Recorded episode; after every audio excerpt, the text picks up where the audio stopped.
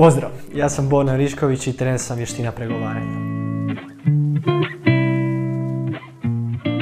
Koliko je puta si razmišljao, razmišljala o podizanju cijena svoje usluge ili traženju povišice? Koliko tih D ponedjeljaka je već prošlo i kako da ne prođe više niti nijedan?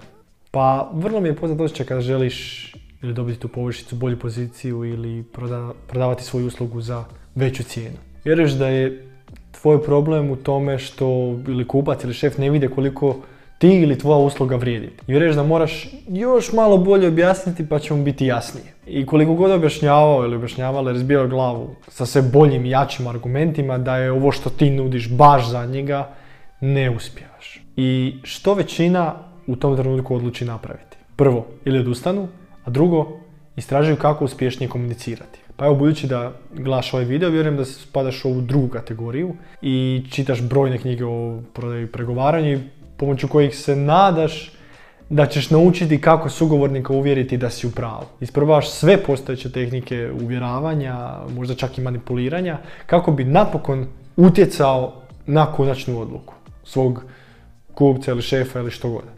Dakle, kada ni jedna od tehnika ne upali onda se problem se vraćaš na onaj stari obrazac, uvjeravanje iz vlastite pozicije i ne uzimajući u obzir sugovornika. A to radimo na način kako ne razumiješ koliko je ovo dobro za tebe. I sve te to zapravo vraća na početak gdje niti druga strana razumije tebe, a niti ti nju. I sad frustriran. Si jedino o čemu razmišljaš je kako ne svača, pa nije mi jasno kako ne vidi. Ali nažalost ideja koliko, koliko god je ideja dobro zamišljena, ovaj put te ne vodi do cilja. Zašto? Zato što krećeš iz pogrešne pretpostavke. Pretpostavljaš da znaš što je problem i od tu krećeš u akciju. Pa što je onda pravi problem? Pravi problem je u tome što svog sugovornika gledaš kao neprijatelja, a ne kao suigrača.